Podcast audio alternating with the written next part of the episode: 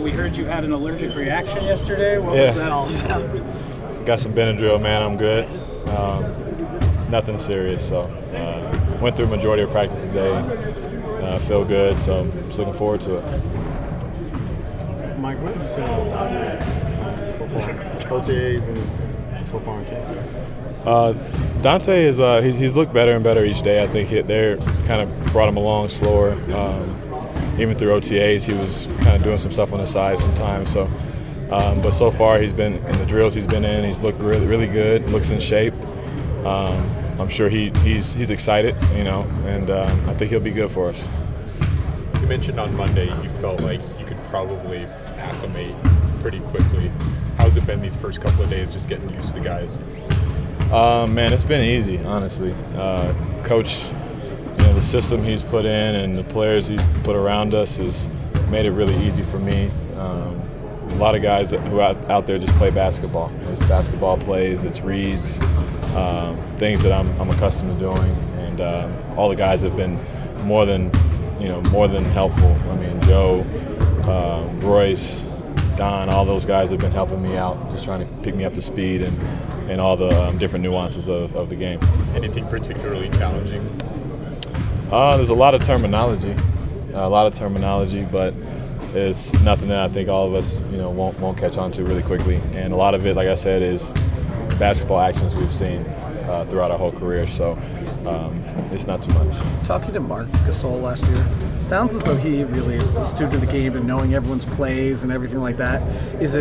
Do you guys do any of that together? And then if so, like as you hear these plays now from the other side, is it funny to think, okay, that's exactly what that was? Or Mark and I, we sat next to each other on the plane for 12 years straight and watched film every flight. And so we're the same when it comes to studying the game. And it is interesting when you're here now and hearing play calls and hearing actions. And they were doing an action today, and I was like, you tried to do that to me last year. It didn't work. You know, what do we do if we play somebody who's going to take advantage? And then they're like, oh, yeah, you know, here's how we're going to adjust to it and, you know, yada, yada. So, I mean, it's just really cool to, you know, kind of interject myself in now as a Utah Jazz and seeing the different ways, you know, we're going to play. Do you think would you do the same with Rudy and teach Rudy some of Mark's preparation tricks? I'll try, but everybody's different. You know, everybody's different. There's some guys who need to watch film. We need to have that as a part of our game. There's other guys who just pick up on things really quickly and naturally just have it. Anything from playing with Rudy in this initial stage or being around him that jumps out to you? Man, he's a big dude, man, and the screens he sets, what he opens up with the ability to roll, and I probably thrown more lobs in the last 2 days than I have in a long time. So it's very, very, you know, very fun. Mark wasn't elevating over the rim. Mark didn't. He asked me to throw a couple lobs, but I was like, I think you're better suited on the ground. So you've got that floater, right? Offhand floater. Can you use that to kind of disguise whether you're shooting or whether you're throwing a lob pass? Yeah, I think it works perfect. You know, I love to shoot the floater, and it's in that, you know, gray area where, you know, defenders don't know if you're going to shoot or if you're going to pass, and you know, I think I'm going to do a better and better job of learning when to throw that lob, when to shoot it, and when to toss it to the corner. And if I can master that part of it with the guys I have around me now, we'll see. What does that pressure that he puts on the rim do for you? Oh man, the spacing, I think, it allows, you know, guys like Bogey and Don and myself, anybody who's in the corners or on the weak side, to literally get wide open shots, and you know, or his, you know, he gets himself a wide open dunk because nobody wants to help. So he's a big part of what we're trying to do. Since the Grizzlies traded Rudy about 6-7 years ago, most of the wings you've played with have been defensive minded. Mm-hmm. How much does it change your game to have wings that are potent scorers, passers, dribblers that you have not had before?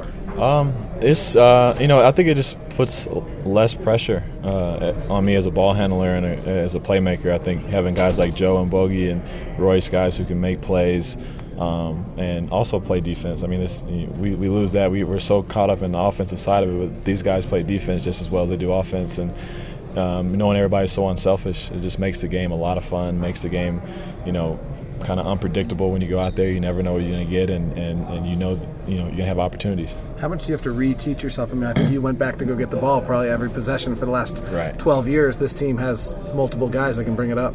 I've been looking forward to an opportunity like this, so I haven't looked back. I haven't even looked for the ball. I just ran to the corner, or just there's some times where I had to come back because nobody was there. So, but it's new, and it's something I get used to over the next few weeks, and just starting to put it into game situations and seeing how I feel. My coach said it's rare to have someone come in and for him to earn their trust as quickly as he has with you. What does that mean to you to know that you already got the trust of your head coach so quickly? It means a lot. It means a lot, especially coming from Quinn. I consider him one of the best in the business, and I have a lot of respect for him and what he's doing here and what he's built. So, I just wanted to come in and be who I am, and hope that's good enough. And so far, it's working. What have you noticed from his practices versus some of the other coaches you've had? Details, a lot of details. We stop a lot just to go over the smallest of things, which in hindsight are bigger things, bigger issues that we need to address. So nobody's off the hook. Everybody's held accountable from myself all the way down. So it's really, really unique in that aspect. What's a small detail? Last question.